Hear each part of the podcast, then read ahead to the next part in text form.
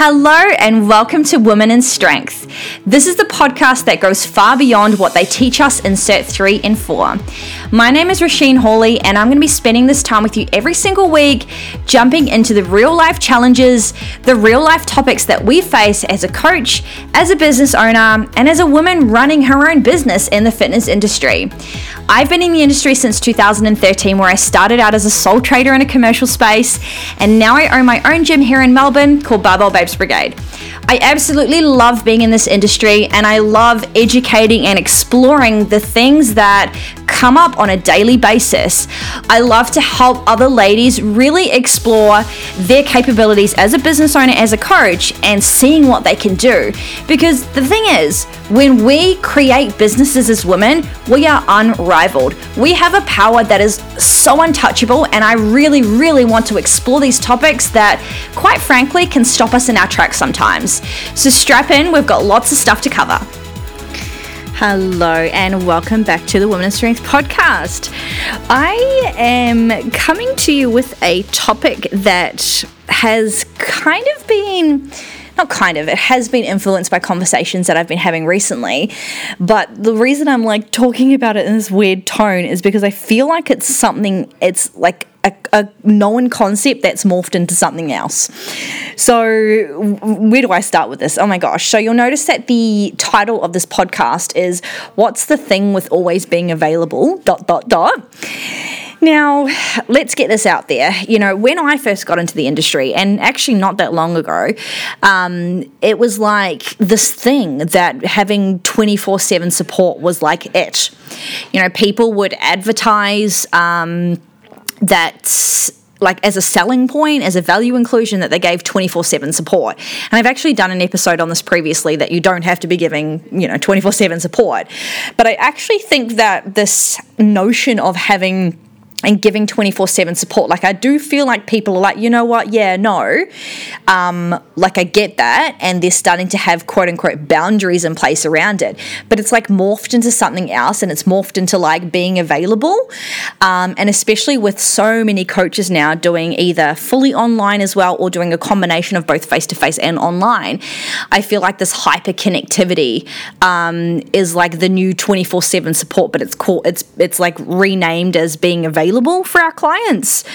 Um, and it's something that I think a lot of coaches and business owners struggle with because if they're not always available, which can feel different to being 24 7 support, which I'll explain a little bit more, if they're not available, then it's the same kind of thoughts and feelings that come up about their service level, about their clients dropping off, about clients not being satisfied, blah, blah, blah, blah, blah, when in reality, that's not the case whatsoever. So if we go back to kind of that conversation around like 24/7 support, um, fuck, I remember when I got into the industry, this was like clients would message you right with um, questions, and it'd be like, especially when I first got into the industry, it'd just be like dumb questions. And I was hesitant to say dumb questions because that notion of like, well, not every question is silly, but yeah, there are some fucking dumb questions. And it'd be questions that would be dumb that like people could look up themselves, right? But this notion of having a coach so that you could ask your coach anything else and like taking full responsibility away from you, the client, there was a lot of dumb questions. And as I stayed longer in the industry and realized that this 24 7 support ain't fucking it, man, and it's just fucked because then it doesn't teach clients anything. It's it can create a lack of autonomy or a lack of responsibility with clients. Like I think a lot of coaches are beginning to see, you know what, like I fucking get that and it's just draining as fuck. But what I mean about like what's this thing with wanting to be available all the time, because we have so many platforms in which we respond to clients or, you know, clients send us lifting videos or communicate with different cl- with with us through different mediums, it's like we have this feeling that we have to be available all the time even though we might not respond 24/7. So I'll give you an example. Um, I've got a couple of new clients, um, new coaches that I'm working with that you know, they have got elements of both face to face and online coaching. And then another one that I'm thinking specifically of is an online coach, specifically. And so, if we use that example of being an online coach, like the mediums in which you play in are, you know, these platforms, right? It might be WhatsApp, it might be Facebook Messenger, Instagram, um, you know, insert whatever training app coach, blah, blah, blah, blah, blah. TrueCoach, train heroic, blah, blah, whatever. Um, they've just got this feeling that because they're in an online space, they have to always be available. But yet, when a client like sends them a message at 9 p.m., they don't respond, right? Because they're like, no, you know what? I've got boundaries to keep in place. I'm not going to respond at 9 p.m. But the same fucking time, they're reading these messages messages at 9 p.m. So they're like making themselves available for the mental real estate for these clients. And although they might not be responding at 9 p.m., these clients are taking up their headspace on Friday, 9 p.m. And it just gives the coaches a feeling of like, oh, like I'm always on, even though they're actually not responding and they're trying to quote unquote impose boundaries. But the coaches are shitting all over their own boundaries because they're still opening these apps at 9 p.m. and having a look at these messages, even though they're not responding. So I think there is this new thing from the 24/7 support that's more morphed into, you know, being available to clients all the time. And when coaches think that they need to be available to clients all the time or even business owners feeling available to everyone in their business, like staff, clients, face to face, any kind of people that are maybe contractors or whatever, um, you know, coaches and business owners thinking that they have to be available to everyone else that's associated with your business, it's like there's just constant mental mind tabs that are open. And like the thing is that people clients, staff, contractors, anyone you're dealing with will respond in their own time, right? So I know that, fuck, if I was doing something and I was like on an email on a Sunday because I wanted to respond to some emails and it worked for me, I would respond to some emails, but I genuinely don't expect that person that I'm talking to, whether it's a contractor, um, to like go ahead and respond on a Sunday, but that time worked for me to respond, so therefore I'm going to do it.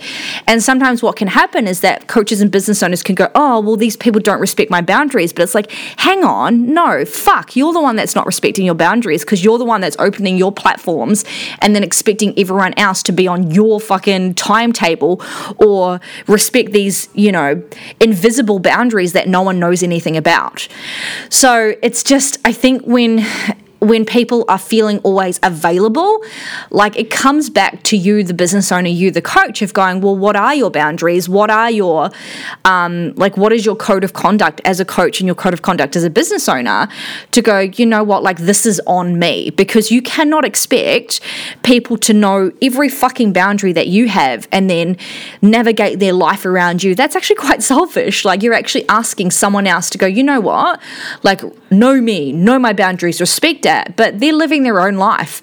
I've got you know, like I'm a multiple business owner, I'm a mum, I'm a wife. Like I'm gonna do shit when I get time sometimes, right? And I don't for one fucking second think about how that's going to impact someone else's boundaries when I'm sending an email. 100% I can understand when it's like calling someone. So if it's out of business hours, I would not be texting someone or calling someone because for a boundary perspective, I understand that. But if it's a platform that the person on the other end has to open that platform up, e.g., an email, a Facebook Facebook Messenger, um, a WhatsApp group, or whatever, anything like that. Like that is on that person that is opening those platforms up outside of quote unquote business hours. So when it comes to this thing of like, why are we always available? if you're feeling like you're always available, but then you're trying to impose some boundaries, I want you to like turn the fucking mirror around and be like, what is going on? Like, why am I actually feeling like this? Why do I feel like I have to respond now? Um, why am I like shitting on my own stuff and like opening these platforms in the first place? Because if you're opening these things in the first place and then not responding, but then sitting there and it's taking up this brain space, right? It's just as fucking bad as responding, in my opinion. And it will take up as much real estate as the actual responding itself. Okay, because what you know, you open up you open up an email, you open up a message Messenger, a client says something, an email comes through, even though you might not have to deal with it straight away, it's going to live in your head and it might live there for the fucking weekend. So it's up to you to have these boundaries in place for yourself. It's up to you to have these different platforms to support yourself. Um, and like we've played around with different platforms in my business to be able to, you know, still send messages, but again, it's on the other person to open up those platforms or not. Um, we used to use Facebook Messenger a lot to send messages, but I just decided that I, I didn't really want to have that anymore because Facebook is associated with the personal personal stuff, right? Like you go on Facebook, I go on Facebook Messenger to talk to my friends in New Zealand. Um, I go on Facebook Messenger specifically for that. So if I was then going on to speak to my friends in the weekend and then there's messages coming through, it was just like tangled up. So we created um, a new a new channel. Well, we didn't create it. We went on to Slack, the actual program of Slack, and that's the only thing that we use it for. Is Slack is only used for business stuff. Um, and you know, if I've got something like last night, something popped in my into my head, and there's a Slack channel, management channel and I sent through a message to the management channel. Um, it's not going to get like pulled up. There's no notifications for people on it, and if they've got notifications on it, that's not on me. Um, that's on the other person. But it's like Slack channel is just for business perspective, so it only really needs to be responded to in business times. However, when I've got something that I've remembered that's come up, and it might be fucking 9 p.m. on a Sunday, I'm going to send it through because I've remembered. But I also know that it's on that other person to go. You know what? Like I don't need to open it, and so they just don't. And that's one really cool thing about us, like compartmentalizing and putting only business things into Slack. We're not going on Slack for any other personal things, right? Like, I don't go on Slack for anything to do with my friends. It's literally only business perspective. It's not even anything around clients. So, all client stuff um, is either in WhatsApp for lifting and then Voxer for my mentorees, um, and then like Slack for business chat. So, that means that Facebook is left alone. Um, that means that Instagram is left alone. And it means that I can interact with people on those other platforms in the way that I want to. Um, same with email. Email is only for business things. Like, I don't know about you guys, but I haven't sent a personal email to anyone in a very long time. So if I'm opening my emails on the weekend or I'm opening Slack on the weekend, that's on me. Like, that's got nothing to do with anyone else. Like, people can still send messages, right? So I just think if you're feeling like, oh, you know, what's this thing with always being available, have a look at the the platforms that you're using. Have a look at the quote unquote boundaries. Are they actually boundaries or are they just fucking self imposed, wishy washy? Things that you're trying to call boundaries. I've actually done an episode on that also. Um, and then put the mirror back to yourself and go, well, why do I feel like I always have to be available? Um, is it that because you feel like you have to be available so that you're providing the best service? Um, so clients feel like you're there all the time? And then if you're not there, they might find value elsewhere. Like I can, I can fucking tell you this now that if you were to go and ask your clients, you know, why do you even come to me? Uh, there might be obviously a level of them saying, yeah, like I love the support, but I genuinely don't think if you're a good fucking coach that gives good quality technique and support that they're saying, I come to you because you're available for me 24 7. And if they fucking do, they need a therapist, not a fucking coach. Like, so it's just think about these things, right? Like, really, really consider why you're always feeling like you need to be available. Are you trying to live in a scope for your clients that isn't appropriate? Are you trying to save them for certain things? Are you trying to make yourself feel fucking better?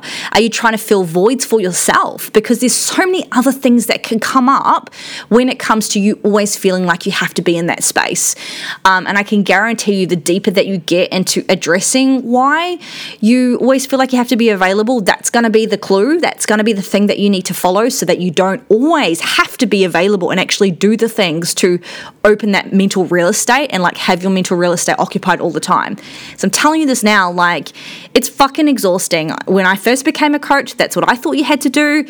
Um, you know, I had I thought you had to do it because everyone was like advertising that they were 24/7 and all this kind of stuff. But the longer I stay in the industry, the coaches that I respect and the coaches that I've worked with, there is no fucking way that they can be 24/7 and there's no there's no way that clients ever expect you to be 24/7.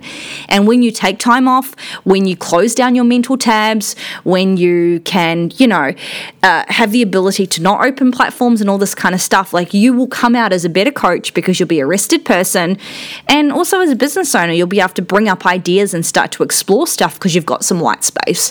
So, yeah, this one, I feel like this one got a little bit fiery because um, this has been fueled by some conversations I'm having with some mentees right now. Um, but I think it's just a really valuable thing because I think this 24 7 support coach has morphed into always being available. And I, it ain't it, guys. It's not fucking it. So check yourself, 110% check yourself before you wreck yourself. Okay? All right, team. It was lovely to share this episode, and I'll speak to you soon. Bye.